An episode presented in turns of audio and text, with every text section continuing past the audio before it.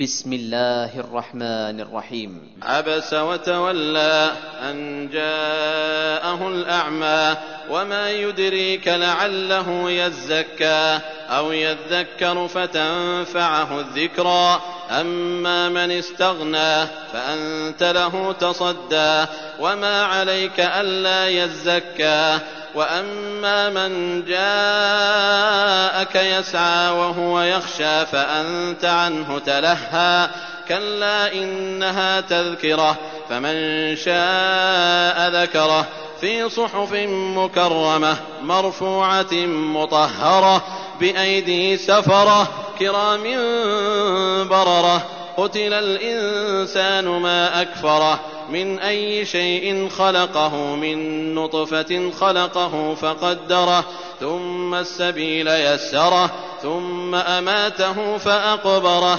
ثم إذا شاء أنشره. كلا لما يقض ما أمره. فلينظر الإنسان إلى طعامه أنا صببنا الماء صبا.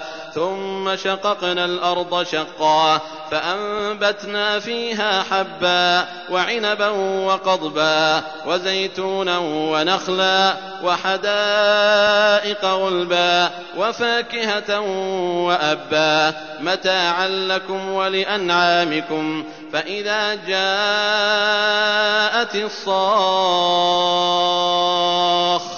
يوم يفر المرء من أخيه وأمه وأبيه وصاحبته وبنيه لكل امرئ منهم يومئذ شأن يغنيه وجوه يومئذ مسفرة ضاحكة مستبشرة ووجوه يومئذ عليها غبرة ترهقها قترة أولئك هم الكفرة الفجرة.